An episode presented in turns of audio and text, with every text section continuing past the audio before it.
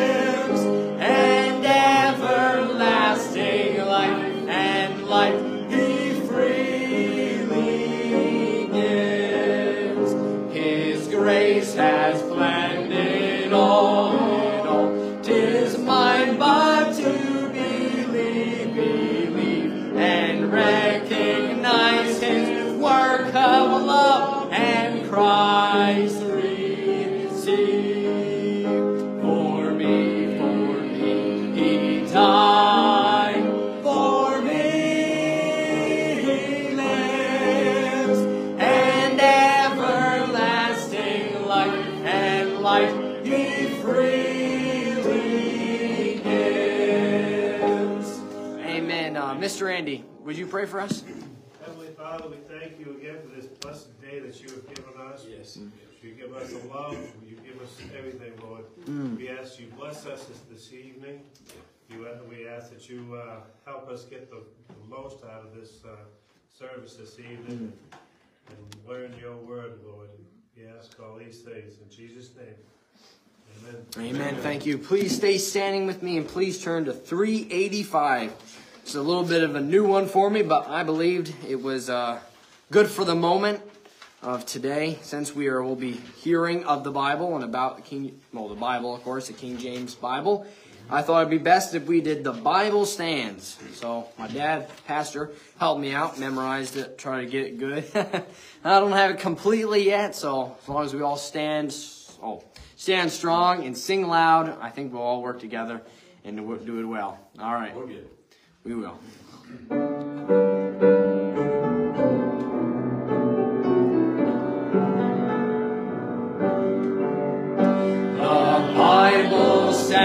Like a rock undaunted by the raging storms of time.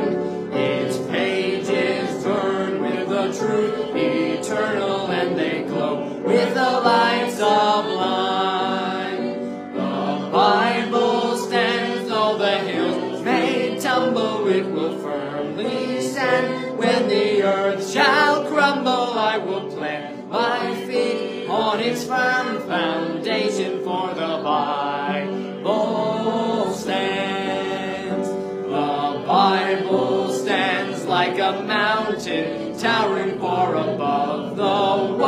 of men.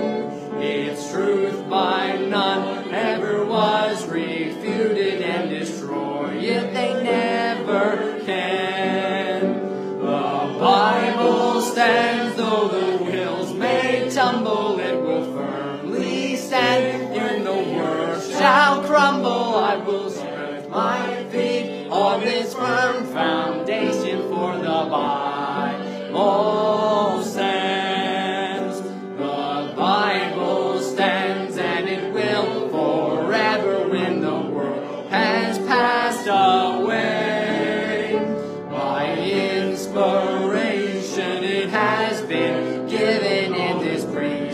I will obey. The Bible stands though the hills may tumble, it will firmly stand. When the earth shall crumble, I will plant my feet on its firm foundation for the Bible stands.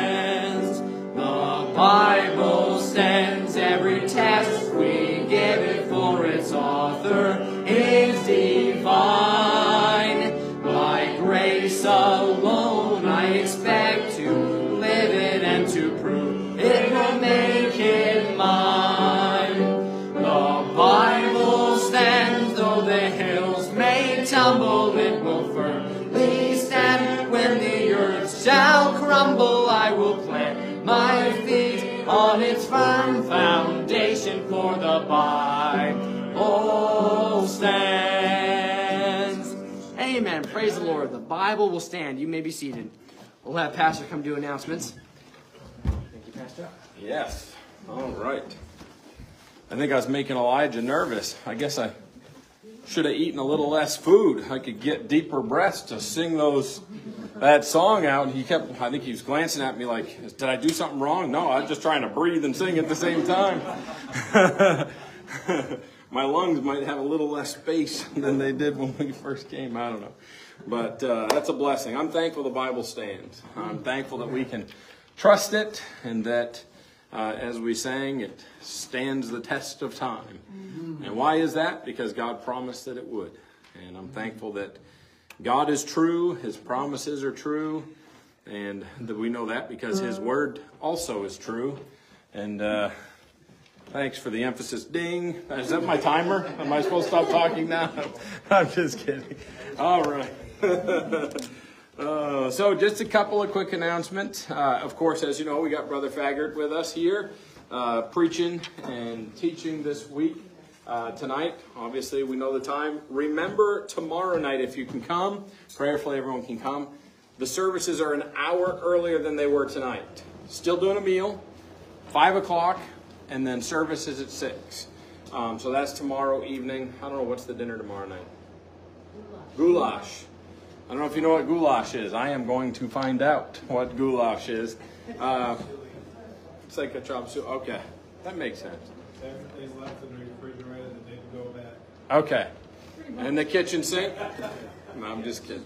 So looking forward to that. We got some bread. There'll be dessert and all that fun stuff. So good time. So if you can come and you need dinner, dinner will be provided as well as, of course, some good fellowship. And then the service tomorrow night. I'm excited about what we've learned so far. I uh, had a great service last night. I've got some notes that I took, and I'm looking forward to what God has for us tonight, what we're going to learn. Uh, it was truly a blessing. And I know I said it last night, but I am thankful for the Bible. Thank you for thankful for the Word of God, and uh, I'm thankful that God promised to preserve it. Uh, you know, this has been said before, and Brother Jeff may say this, and I don't think it. Uh, I don't think it'd be a problem to repeat it. But if God, ins- what would be the point of inspiration if we didn't have preservation? What is the value of God inspiring His Word if He's not going to preserve it and keep it pure for the next generation? He may as well not have inspired it because if we don't have it beyond that original copy, well, then what's the point? We don't have it. So God inspired it, it's still inspired. It's as inspired as it was from the beginning, right there in that King James Bible, and I'm thankful for that. So uh, I'd encourage you keep coming, keep learning. If you got if you can, keep notes. I know maybe you have a hard time paying attention and writing at the same time. Uh, I definitely am not mastered that skill, probably why I didn't stay in school.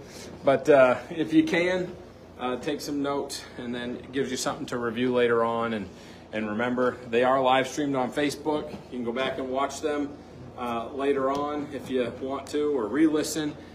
I know some folks listened from uh, Cornerstone, my brother's church, last night that were just in this conference with Brother Jeff earlier in the week.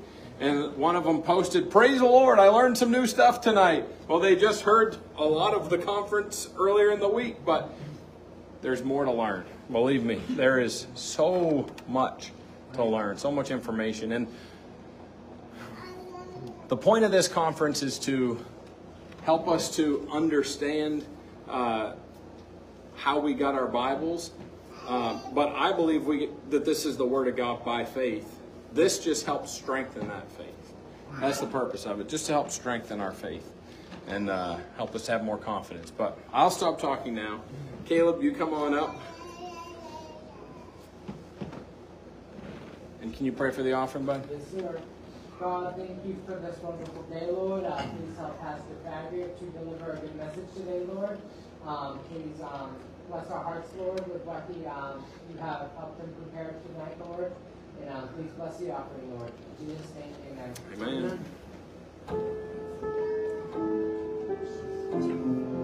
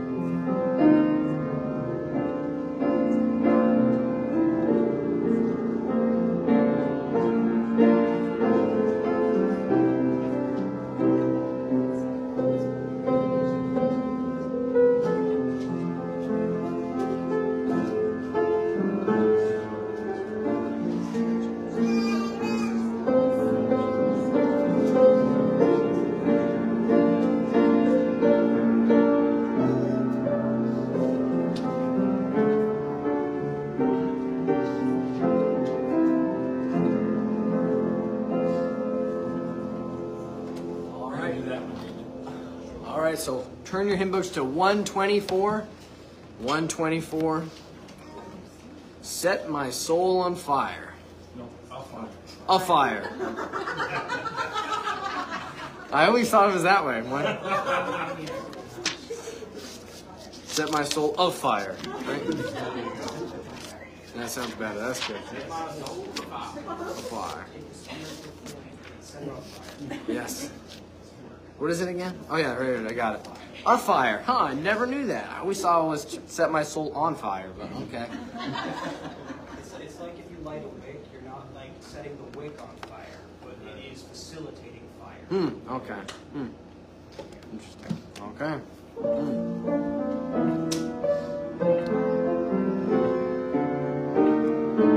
We'll just do two verses. One and two. Set my soul on fire,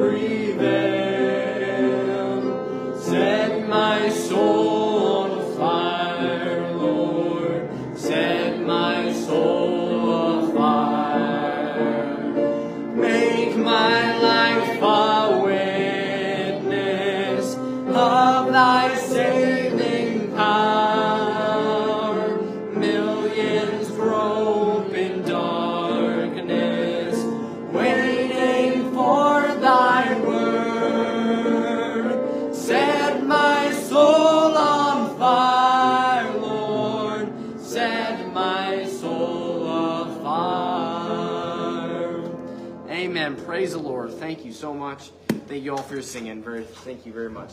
All right, we have a special. All right, so ask the.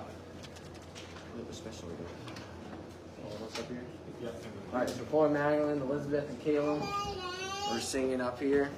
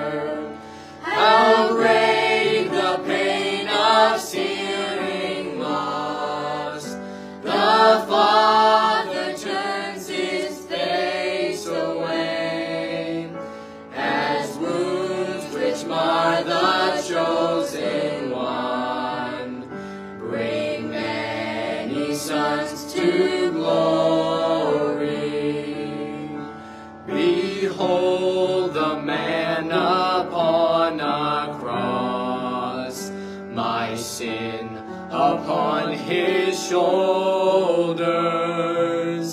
Ashamed, I hear my mocking voice call out among the scoffers.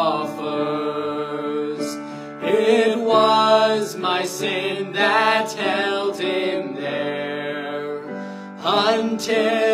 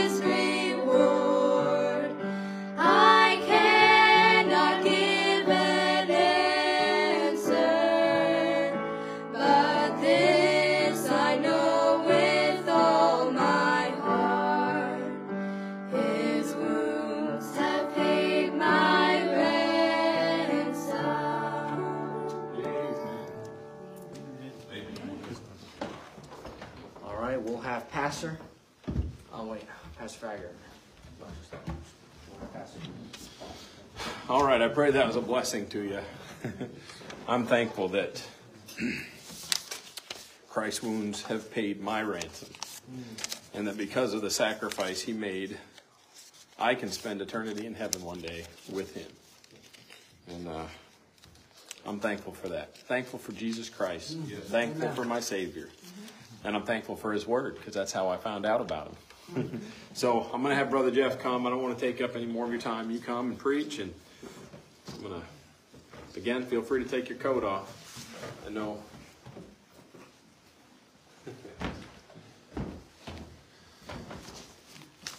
Thank you, preacher. Turn with me in God's Word to the book of Acts, chapter 11.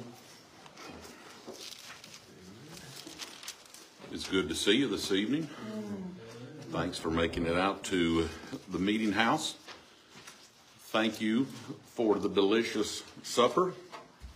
Now, I don't know how you have it here in in Maine, but in North Carolina we have breakfast, dinner, and then supper. So uh, in the Bible, they they broke their fast, they dined, and they supped. They never lunched. And so, um, but the food was delicious. It really was, and thank you so much for it. I appreciate the hospitality, and was able to visit with the pastor and his sons today over dinner, and uh, it was good. We had a good time. Thank you for that. Yes, sir. Acts chapter 11 and verse 26. And when he had found him, he brought him unto Antioch. And it came to pass that a whole year they assembled themselves with the church and taught much people. And the disciples were called Christians first in Antioch. Lord, it is good to be here with the saints tonight. I need your help to preach and to teach. And Lord, may we all hear from thee. In Jesus' name we pray. Amen. Amen. May be seated. Acts chapter 11 and verse 26, the end of the verse says, And the disciples were called Christians first in Antioch. Here we find that those who are followers of the Lord Jesus Christ were given a new name. Previously in Scripture, they were referred to as the Way. And now they're called Christians. They would not have called themselves Christians. It was a name that was given to them. And the disciples were called Christians first in Antioch. So as it was then, so it has been throughout the centuries of Christianity that the true believers were called by names which they did not choose for themselves. Those names were often names of reproach. Every old Baptist group, beginning with the second century uh, Montanists, were called Anabaptist. They accused us of being rebaptizers. We do not rebaptize. We only baptize believers. And it doesn't matter how much water has been applied previously, if they didn't know the Lord Jesus Christ as Savior when they get saved, they must submit themselves to believers' baptism, and that's the first real baptism. But all of those groups were called by names uh, and were given names by their enemies. It's still the same today. Uh, you look in uh, Roman Catholic doctrine and they still call you Anabaptist. We're not, but that's what they say. Right. Often terms of reproach, but uh, this is not just an example, a, a foretaste of how Baptists would be treated as far as what they were called across the years, but the location is significant. We touched on it a little bit last evening, but the disciples were called Christians first in Antioch. And we mentioned that as far as the Greek text that underlies your King James Bible, it is known as an Antiochian, Assyrian, or a Byzantine type text.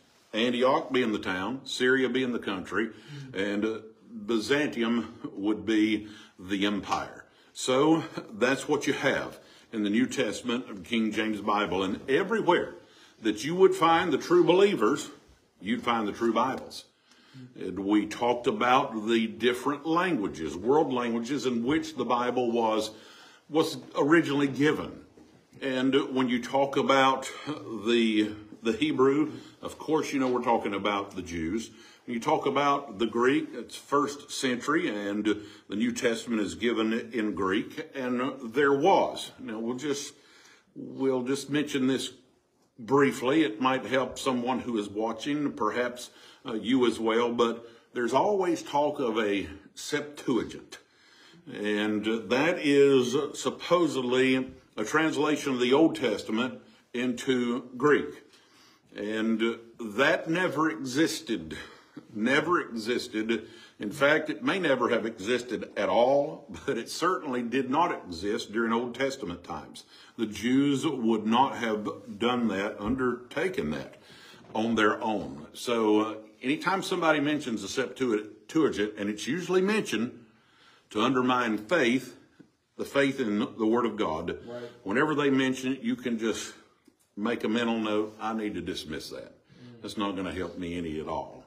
And whenever you find uh, these true believers, you're going to find the true line of manuscripts there in the Eastern uh, Empire, the Paulicians. They copied the Word of God by hand and distributed that, and God uh, used them, and they copied those old Syriac Bibles. And that was one of the major languages into which the Bible was translated. Over in the Western Empire, you find that groups like the Donatists and the Albigenses, they copied those old Latin Bibles, again, by hand, no printing press, and they distributed them. So everywhere you have the true believers, you will also find the right line of manuscripts, the line that underlies your King James Bible. But location, the disciples were called Christians first in Antioch. There are other locations of which you ought to be aware when uh, be aware when talking about that's like a fire and on fire. So uh, beware and be aware. It's different. But two other locations. And those two locations are known for those who were not the true believers and those who corrupted the, the manuscripts. And remember, uh, the scripture does tell us in 2 Corinthians chapter 2 and verse 17, in the first century of Christianity, what's happening? 2 Corinthians 2 and verse 17, for we are not as many which corrupt the word of God. But as of sincerity, but as of God, in the sight of God, speak we in Christ. The Apostle Paul understood, even in that first century, that there were already people who were trying to corrupt the Word of God. Well, where does that come from? Satan. He's behind it. He tried to do it over there in the garden, right. and uh, he's tried to do it ever since. Right. But you have then two lines of manuscripts, and that's what we're going to be basically talking about tonight. You've got the correct line, and you've got the corrupt line. Yeah. And we'll show you how 2 Corinthians 2 and verse 17 was actually put into practice. So we've mentioned the location of Antioch. First time the disciples were called Christians were there. The origination of the manuscripts that underlie your King James Bible originated there. And uh, then another location is Rome. Rome. Now, Rome, in the history of Christianity, is known for persecutions, traditions, and adding to the Word of God. Certainly, you can think of John the Apostle who was persecuted by Rome, placed on the Isle of Patmos because of his belief in the Lord Jesus Christ, because he was a Christian. Uh, Rome, of course, uh, during that 400, what they call silent years between uh, the last book of the Old Testament and the first book of the New Testament, they said that God did not speak. That's not true. God spoke to his people through his word that he had already given. Yeah. What's meant by that is that God did not uh, give any scripture during that time. Uh, so, uh, because religious people, Pharisees, uh, thought that God should be giving his people something, they thought we'll make it up ourselves. And that's where you get the Apocrypha. And Rome is known for adding to the Word of God, adding to the Word of God. And you look over there in Mark, book of Mark, chapter 7. And here's an example of that. The Lord Jesus Christ is speaking during his earthly ministry. And this is after that supposed 400 years of silence when uh, the Jewish Pharisees and religious people were busily writing their traditions. Their traditions.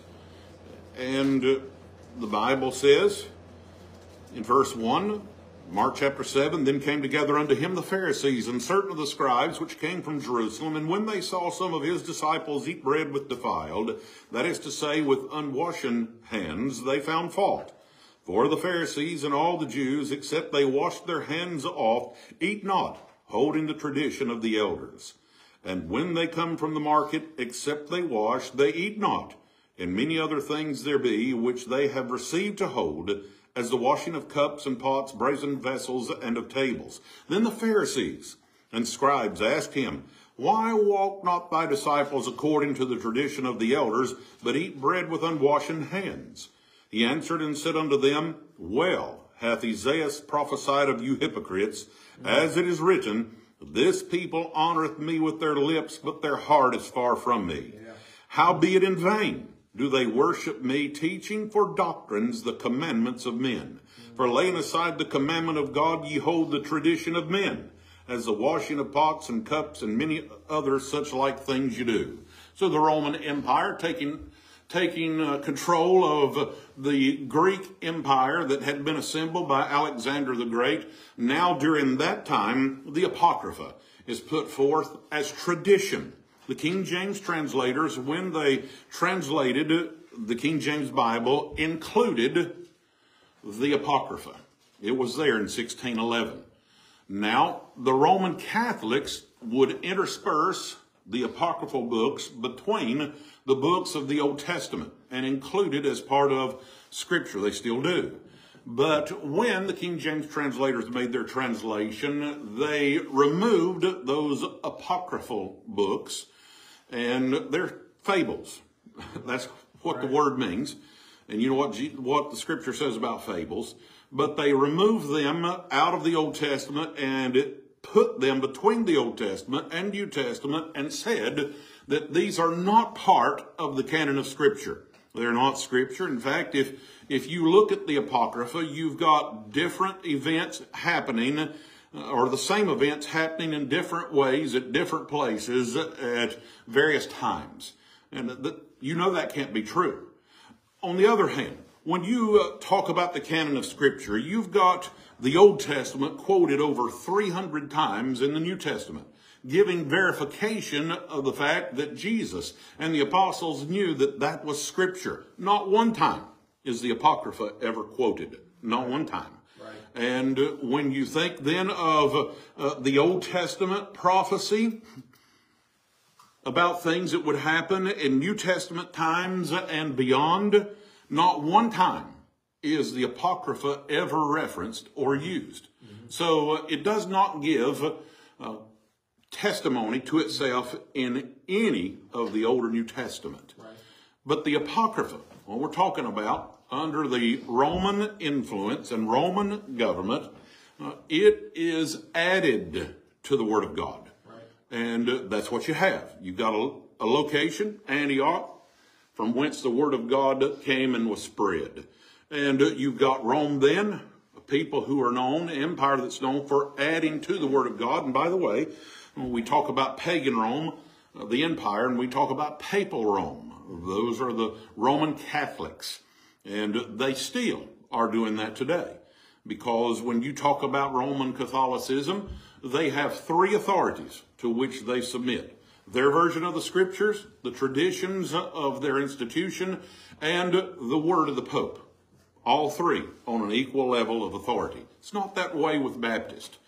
And you say, well, should we compare ourselves with ourselves? We're just telling you how it is they believe and how it is we believe. We do not put anything alongside of the Word of God. We have not as a Baptist people, and we never should. It's the Word of God that is the authority. Amen. So, Rome, known for adding to the Word of God. And then there's Alexandria. Alexandria is known for their learning, for faulty scholarship, and subtracting from the Word of God. Hmm. Taking away from the Word of God. And look with me to Matthew chapter 22. Matthew 22 and verse 23. Here's an example of that very thing. Matthew 22, verse 23 The same day came to him the Sadducees, which say there, that there is no resurrection, and asked him. Sadducees, Jews, they didn't believe in a resurrection. You turn on over to Acts chapter 23. Acts 23, verses 7 and 8, you can see that that's taken a step further. Acts 23, verses 7 and 8, when he had so said, there arose a dissension between the Pharisees and the Sadducees, and the multitude was divided. For the Sadducees say that there is no resurrection, neither angel nor spirit, but the Pharisees confess both. You say, well, how? How could they say such a thing when the scriptures plainly teach that there is a resurrection, that there are angels, and that there are spirits? Yeah. Well, it's because they do not believe yeah. that the Word of God is true. Right. And they believe that their traditions are just as authoritative as the Word of God. So if you're going to believe that, then uh, you can make up whatever you want to believe. Mm-hmm. And that's what a lot of people do today. Mm-hmm. If I can't find in the Bible what I want to believe, I'll just make something up. Mm-hmm. And they usually make up something that pleases uh, themselves. And so we look over into uh, 2 Timothy, 2 Timothy chapter 2. 2 Timothy 2 uh, and verse 15. And here's something you'll only find in a King James Bible. Here's a command to study. Your other Bible versions will remove this one reference to studying the scriptures. Right. But in your Bible, 2 Timothy 2, verse 15, study to show thyself approved unto God, a workman that needeth not to be ashamed, rightly dividing the word of truth, but shun profane and vain babblings, for they will increase unto more ungodliness. And their word will eat as doth a canker, of whom is Hymenaeus and Philetus, who concerning the truth, you know what the truth is? It's the word of God, who concerning the truth have erred, saying that the resurrection is past already, and overthrow the faith of some. So the Sadducees don't believe in a resurrection at all. And here you've got two who were teaching that the resurrection is past already. And the result was that it overthrew the faith of some. And so the Alexandrians are taken away from the Word of God. And here in 2 Timothy 2 and verse uh, 17, it talks about Hymenaeus and Philetus, and they taught that the resurrection was, was past already. Yes, we believe in it, but it's already happened. And uh, there, there is a very well-known teaching called preterism. P-R-E-T-E-R-I-S-M. Preterism, which means past fulfillment. That uh, things have already taken place just like this. We don't mind you talking about a resurrection, Hymenaeus or Philetus might say, but as long as you tell people it's already happened. Well, if it's already happened, then you and I have nothing to look forward to. And if you could convince someone of that, then what's going to happen? You're going to overthrow their faith. As folks, there is a resurrection coming. Amen. For the saints, and there's a resurrection coming for those who are the unbelievers. Two resurrections are still in the future. Roman Catholicism teaches that all of the book of Revelation has been fulfilled. All of it. well, how has all of that been fulfilled? We must have, the world must have missed something. And it must not have recorded whenever you have those giant hailstones falling and the, and the earthquakes and the fire and the wrath of God being poured out and wormwood hitting the earth. It hasn't been fulfilled yet. That's in the future. But preterism, uh, that's a result of the Alexandrians who take away from the word of God. Now look with me to the book of Acts, chapter 28. Acts chapter 28. And we're going to examine the two lines of manuscripts tonight, but we want to make sure you get all the background. Acts chapter 28 and verse 11. The Bible says, And after three months we departed in a ship of Alexandria, which had wintered in the isle, whose sign was Castor and Pollux. Now remember, we talked about Alexandria being one of the locations that attacks the Word of God. The way they attack it is to subtract from it. And landing at Syracuse, we tarried there three days, and from thence we fetched a compass and came to Rhegium. And after one day the south wind blew, and we came the next day to Puteoli, where we found brethren, and were desired to tarry with them seven days, and so we went toward Rome. So in this one text, uh, within a few verses, you've got Alexandria, the place that's known for taking away from the Word of God, and Rome, the place that's known for adding to the Word of God. And every time in your King James Bible, and I think it's three times that it happens, when somebody gets on a ship of Alexandria, their destination is always Rome. And that's the same way today. You've got two lines of manuscripts. The, cor- the correct line of manuscripts that originated there in Antioch, and you've got the corrupt line of manuscripts that originated in Rome and Alexandria. And whenever someone gets an Alexandrian Bible today, modern Bible versions, the result will be they'll wind up in Rome. That's, that's the intent of it all. And uh, all the children will come home to mother. That's what Roman Catholicism teaches. And so we see the different lines of manuscripts. You've got the correct line, and as far as the original languages, again, not original manuscripts, uh, they're perished, they perished with the using, and that's the idea. Uh, some of you are old enough Christians that you no longer are using the Bible that you used when you first got saved. Uh, you've worn out a couple Bibles, uh, maybe a lot, and that's a good thing. Uh, because you're studying the scriptures and you're learning. And that's the way it was with those original manuscripts. They existed when God uh, first gave the scripture, but they were used. And they were read and they were passed around to the different churches and read. The Bible teaches us of that. And so uh, it's good that people study the scriptures. Now, we talked about the original languages Hebrew, Aramaic, and Greek in which the Bible was first given. We talked about some of those major languages that had the Word of God translated uh, into them, and those would have been Syriac, Latin, uh, German, and then English.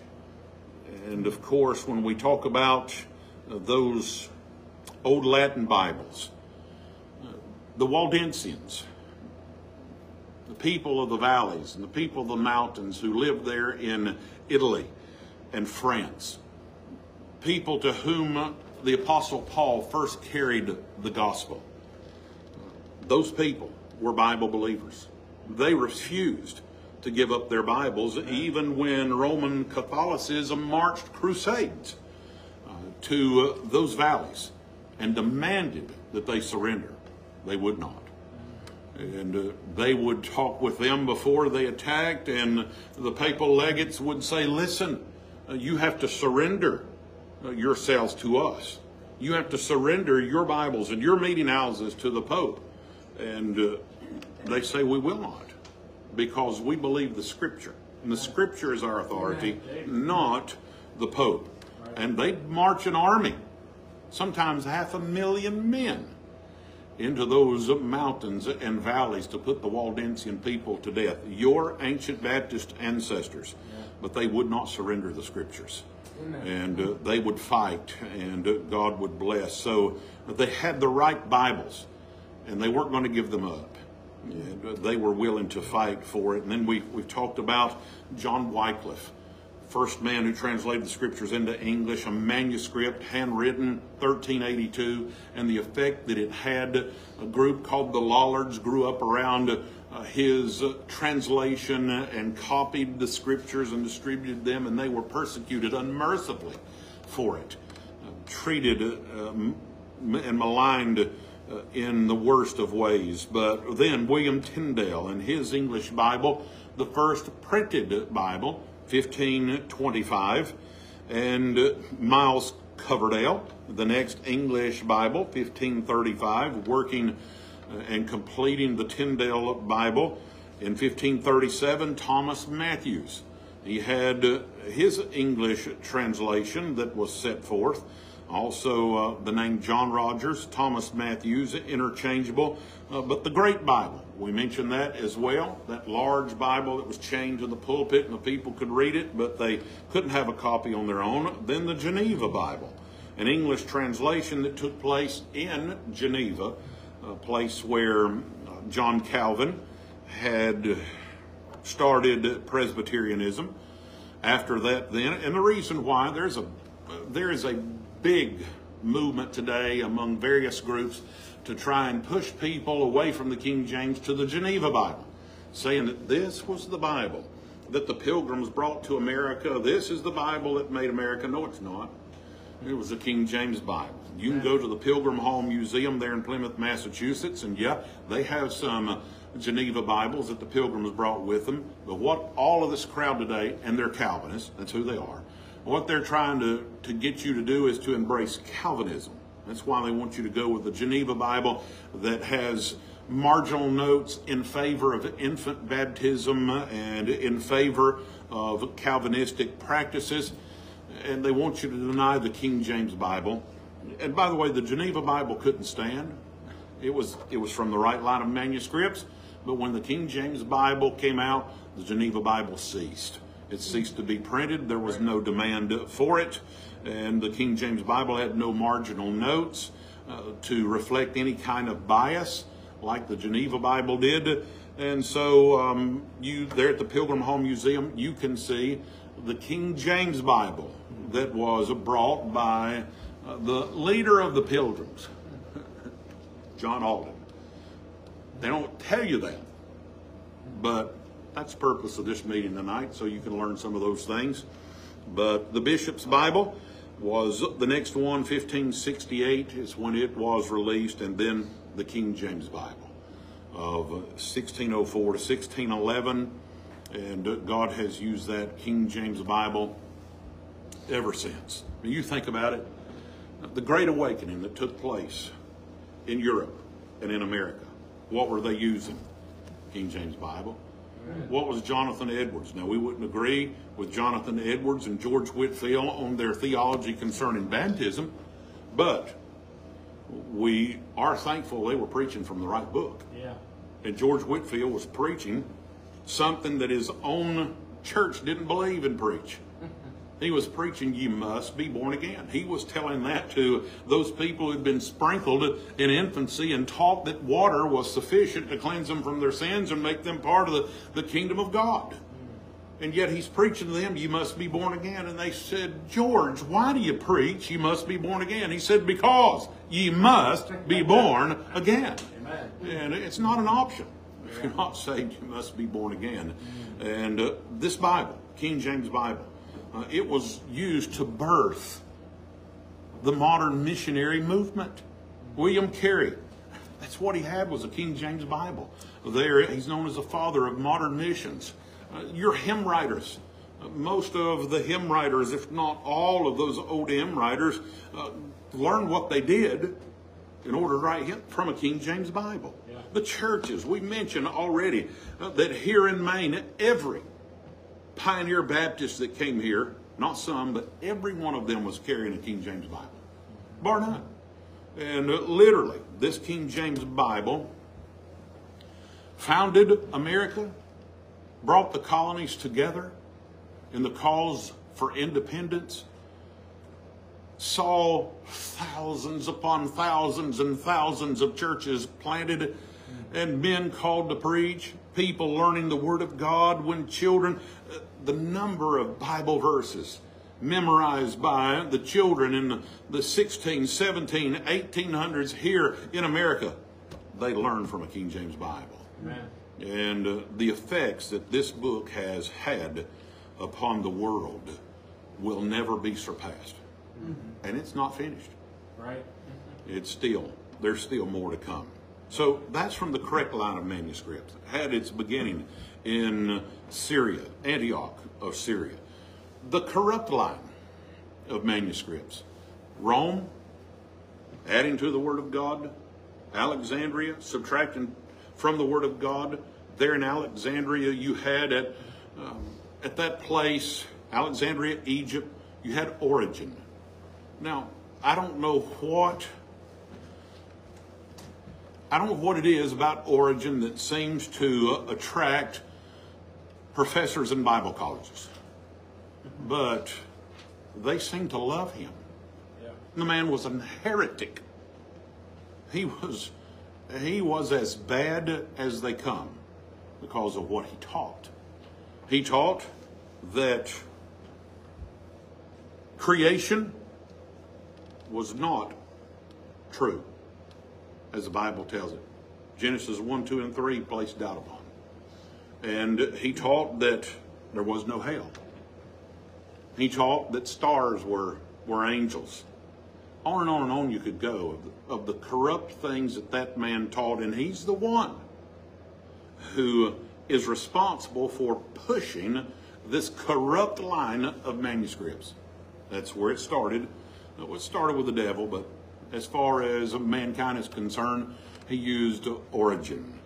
And uh, you've got then the manuscripts that he worked on, and uh, as a result of his labors, Eusebius came after him. He copied those things.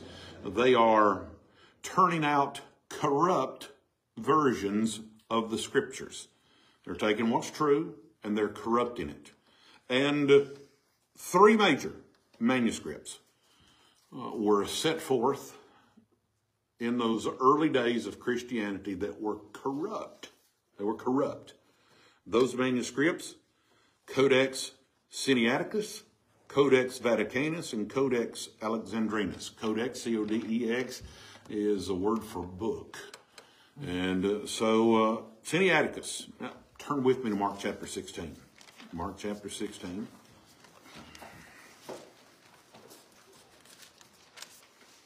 Give you an idea of how far this extends. By the way, Codex Sinaiticus was found in a trash can in a monastery on Mount Sinai. And part of it was rescued, and that's, that's what the modern Bible versions use as a basis for their translation. Mm-hmm. Codex Vaticanus, you can pretty much guess where that one is was located and is still housed. That's in the Vatican. Uh, Roman Catholicism. The Codex Alexandrinus came from Alexandria. Uh, Sinaiticus, 330 AD. Vaticanus, around 340 AD. And Alexandrinus, dated around 425 AD. So in Mark chapter 16, I don't know whether you have a Scofield Bible or not. Uh, Scofield does um, a pretty good job with many of his notes, but there are some that are wrong and some that are suspect. And here's a place where it's wrong. And he writes this, Scofield does, as a note to Mark chapter 16, verse 9. He says this The passage from verse 9 to the end is not found in the two most ancient manuscripts, the Sinaitic and Vatican, and others have it with partial omissions and variations. But it is quoted by Irenaeus and Hippolytus in the second or third century. So, Scofield introduces doubt concerning the text there in Mark chapter 16 when he says the two oldest do not have it. Now, he was just a product of the scholarship of his day. He didn't come up with that on his own. Right. He learned it from someone else. And the truth of the matter is, now there are about 6,000 manuscripts in existence, extant, as they call it.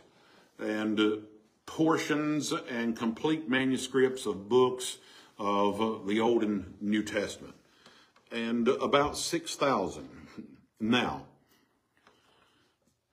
620 of them concern themselves with Mark chapter 16. And 620 of them, they'll have some portion of this chapter in the book of Mark. What Scofield didn't tell you is that uh, besides the two of the 620 that do not have, now those are corrupt manuscripts, that do not have uh, the last 12 verses of the book of Mark, that 618 of them do. Now, how's that for a uh, percentage? Why not major on which one has the most instead of the two corrupt ones that don't have them at all? Hmm. And so you don't need to know any of this manuscript evidence to love, appreciate, believe, and enjoy your King James Bible. Amen. You don't need a bit of it.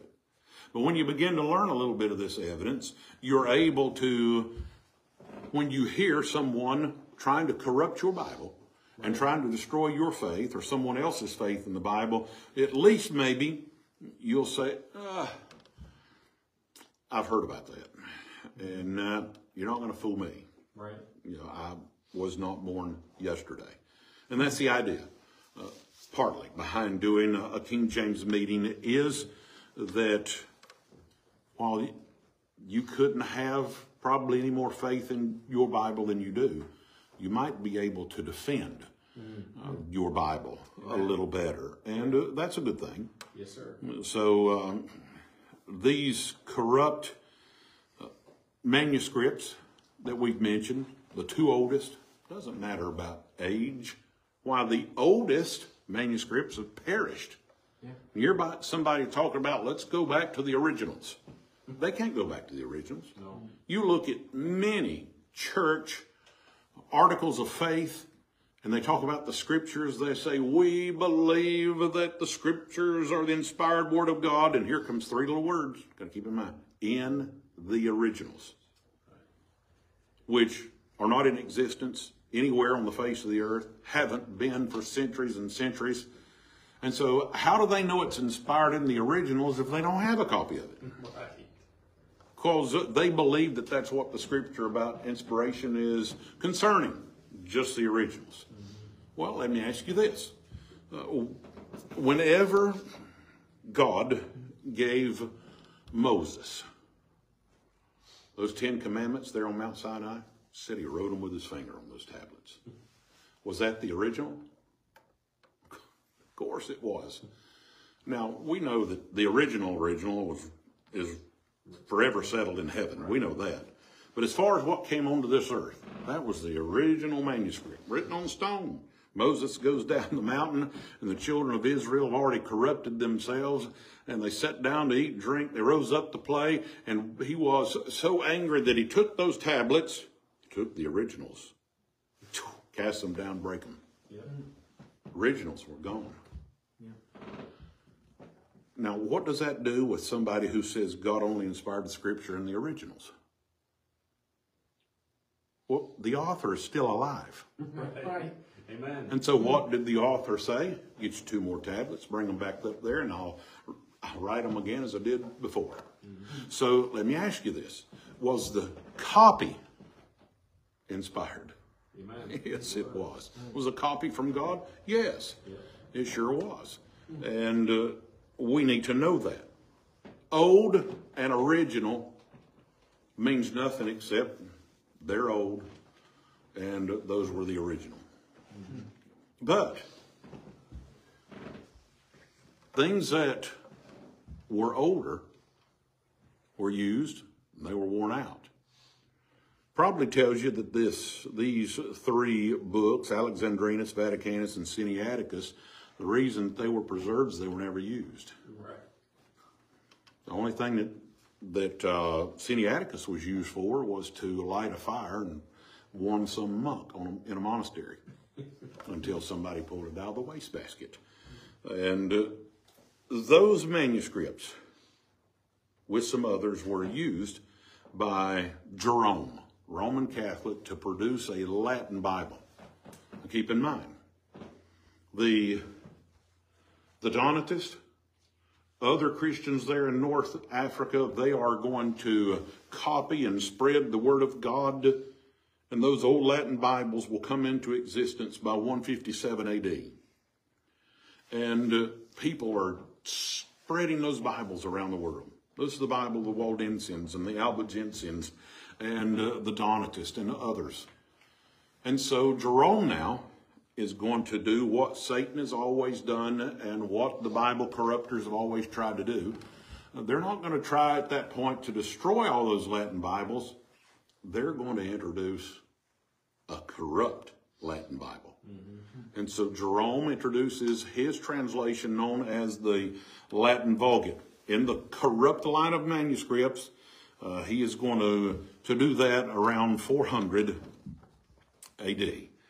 And from that point on, all of your Roman Catholic versions rest upon Jerome's Latin Vulgate.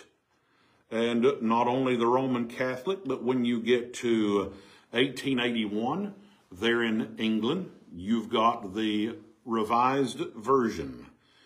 And that was produced. The two most well known people associated with that corrupt version were Westcott and Hort. And uh, they wanted to have it to supplant the King James Bible. They hated the King James Bible. Why do people hate it? Because of its authority. Because it is the accepted book uh, as the Word of God, and uh, people do not like to have one authority. have to have more than one. Now, Baptist, we have the book. Again, you know Rome has three authorities. The Methodists have their version of the Scriptures and the Book of Discipline. The Lutherans have their version of the Scripture and the Lutheran Book of Worship. Presbyterians have their version of the Scriptures and the Westminster Confession of Faith. Church of England has their version of the Scriptures and the Book of Common Prayer. It's not that way with the Baptist. We don't have another book to go alongside the Word of God to, to tell us what we believe and what we practice and why. Right. So they like that. The Pentecostals, they have a, a dual authority as well. Their version of the scriptures and their experience. Why, I know that angel I saw in my bedroom was real. It was just such a peaceful sight. That right there tells you they're lying. Why? Because anytime in Scripture, anyone sees an angel, they're afraid immediately. An angel has to say, Fear not. So, but they like experience. They like to base what they believe on their experience. And very often you're, you'll hear them say, I know what I experienced. I don't care what the Bible says. Amazing. Well, we do care what the Bible says. And uh, we believe it. Uh, you've got the the American standard. The Americans didn't wait long before they followed suit and said, we're going to release our, our own version of the scriptures. And so in 1901, the American standard version was released. And uh, you can go on up to 1952. We're skipping some because there have been hundreds and hundreds of modern Bible versions from uh, the corrupt line of manuscripts. But we're skipping some of them. 1952, the version known as the Revised Standard Version, put out by the National Council of Churches, was released. And uh, beyond that, you've got the New World Translation of the Jehovah's Witnesses, 1961. And then you've got the New King James of 1982. All of them translations from the corrupt line of manuscripts.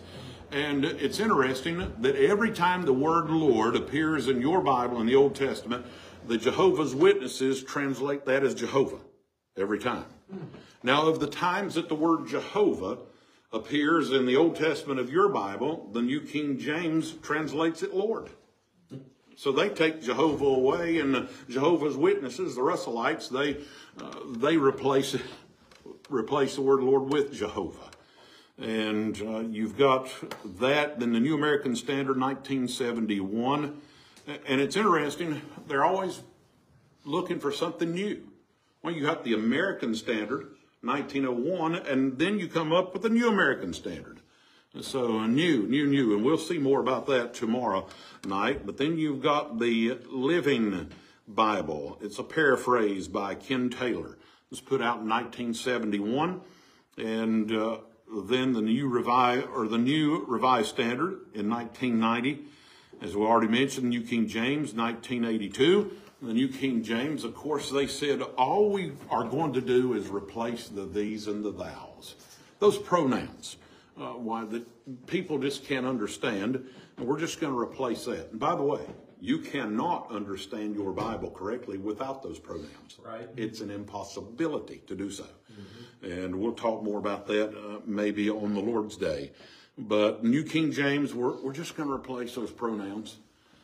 Well, when you get in the habit of thinking you're smart enough to replace any part of God's Word, where do you stop? They certainly didn't. There are over 13,000 less words in a New King James than in the King James Bible. Over 13,000 less words. It's not a new King James. It's just another corrupt modern translation uh, from the wrong line, the corrupt line of manuscripts. And so has nothing, it's doesn't at all resemble uh, the King James Bible. The New International is put out in 1978, New International Version. Uh, the today's English version, 1976, and it continues on and on. One of the more popular ones of the day is the English Standard Version, and that's the Calvinist production. The Holman Christian Standard Bible, that's the production of the Southern Baptist. And why would they spend millions and millions? Why would any of these people spend millions and millions of dollars on uh, putting out a new Bible translation? This right here Right. money. Yep. For the love of money is the root of all evil. Right. That's what the Bible says, 1 Timothy 6.10. It's money, because they intend on making a profit for themselves and for their investors. And that's, it just boils down to money. And uh, when you've got another proof of that, your King James Bible is not copyrighted. Right. Anyone can print it and distribute it. In fact, it is still, it is the most published book in the history of the world, as it is. It is the most published book year after year in uh, the United States. Yeah. No book outsells this Bible. In fact, there are more copies. You, you can look at that bestsellers list uh, all you want to, and uh, there is nothing, not one book on that best-selling list, regardless of how many copies it sells, that can match the number of King James Bibles that are printed and given away every year, and much less what's sold at a bookstore. But why? There's no copyright on it. We can do that, and praise the- churches ought to do that. Right. And it's that's a good thing, and it's a right thing. Uh, on the other hand, all, not some, all of uh, the modern versions are copyrighted. Why? They have to be by U.S. copyright law. U.S. copyright law says that there must be at least a 17% difference in the content of a new work from an existing work. So it's got to be at least 17% different uh, among themselves and with the King James. And you know what they always say? Why, we value the King James. You can find it in almost every preface of every modern version. They're going to say something about the King James, how much they appreciate uh, what's been done with it over the years. And it's got a beauty and its language, but language changes. And so we need to do away with the archaic and we need to release a new version that's more up to date so we can make more money. That's basically what it's all about. And uh, your Bible is not out of date. As we already said, it's the most readable of all of all the Bible versions, rated on a fifth grade reading level. And uh, we're grateful for this Bible. I hope that um, I hope that tonight's message has been a help to you and an encouragement. Be glad to answer any questions afterwards, preacher. You come. So let me ask you a question.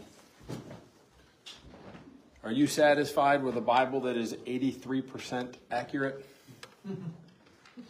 Because if copyright law says it has to be 17% different than the other Bibles, then that means it's 83% the same, or can be up to 83% the same. It's not good enough for me. I'll take 100% every day over eight. I'll take 100% over 99%. uh, you know, somebody said years ago that rat poison is 99.7 or 99% good food, but it's that tenth of a percent or 1% that'll kill you. And that's kind of like the way I feel about the Bible. I'll take 100% because then I can confidently trust that what I'm reading is the truth. And that if there's something for me to learn in it, what I'm learning is right.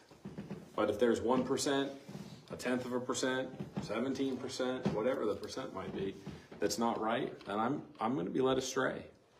My faith is going to be weakened.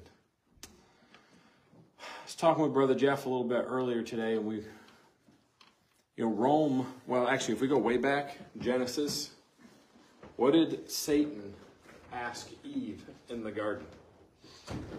Yea, hath God said. God had said, if you eat of the tree, ye shall surely die. What did Satan do? He weasels his way in, slithers his way in, and he, he posed a question. Yea, hath God said. You know what Rome has done throughout history? They have tried to keep the Bible out of the hands of the common man, because then they can control us. They can tell us what we ought to believe. Hmm.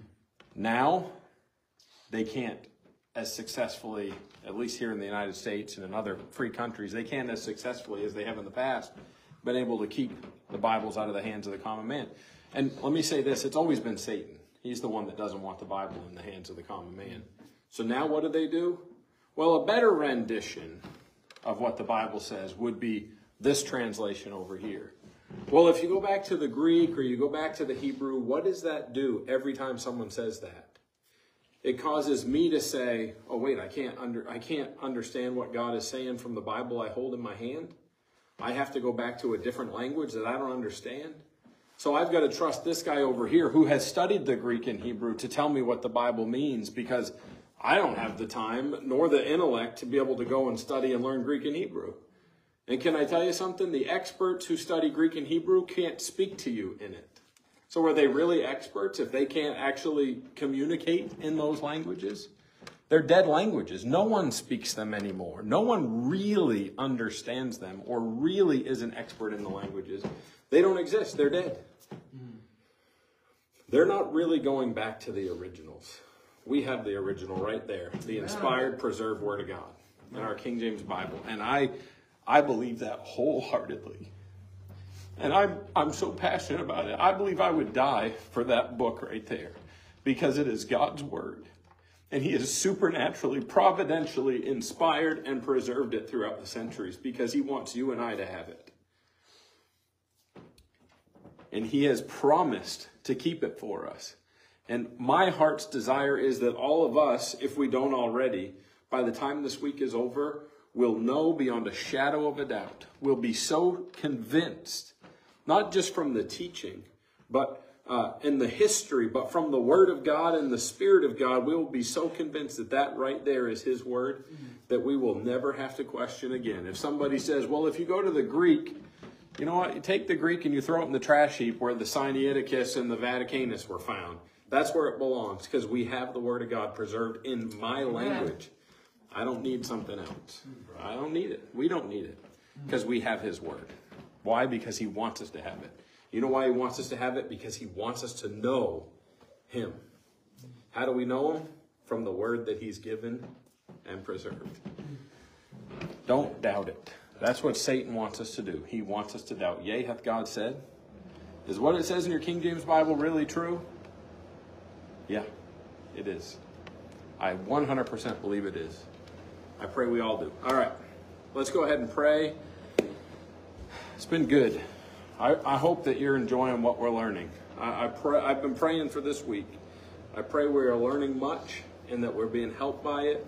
And uh, I'm looking forward to tomorrow night hearing some more. So good stuff, brother Jeff. Do you do a do you, do you do during the week a showing some different tomorrow? Okay, so tomorrow night he's going to share with us some verses that it said what it says in the King James and then what it says in some of the other translation. And I will tell you, you're going to be shocked. You're going to be shocked. If you haven't already looked at this stuff, you'll be shocked. And he has the pamphlets in there. If you want one, let me know. I'll buy it for you. I think it's that important that we know. They're only a couple bucks, so don't. I'm not spending a hundred bucks on each person. They're only a couple bucks, but I'll buy them. I, I think it's that valuable and that important. Uh, and I know it's not like I'm spending thousands of dollars, but You don't have to spend anything, we're gonna spend a gift. well, you don't, all right. Well, you don't have to do that. We can, we can take care of it. But you'll get one tomorrow night if you're here. How's that? And uh, it'll be a help to you. It'll be a help to you. And uh, it's important. This is important stuff. So I won't keep going. I'll pray. We'll dismiss. Our Heavenly Father, thank you for tonight. Thank you for the great preaching and teaching. Thank you for what we've learned already these last two nights. I pray, Father, that you would help us to get rested tonight, help us have a good day tomorrow, and to come back in the evening ready to learn, ready to be challenged, ready to be instructed.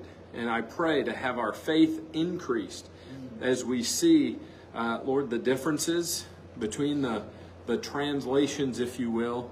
Really, we see the differences between your preserved word and the corrupt, the corrupted word. Lord, we have the correct and we have the corrupt. And I pray as we see the differences tomorrow, it will only help to increase our, our confidence, really our faith in the truth. Lord, I pray you do it. Give us safety tonight. Uh, Lord, we just thank you for each one who's here this evening. And I look forward to what it is that you are going to do uh, throughout the remainder of the week. Father, we love you.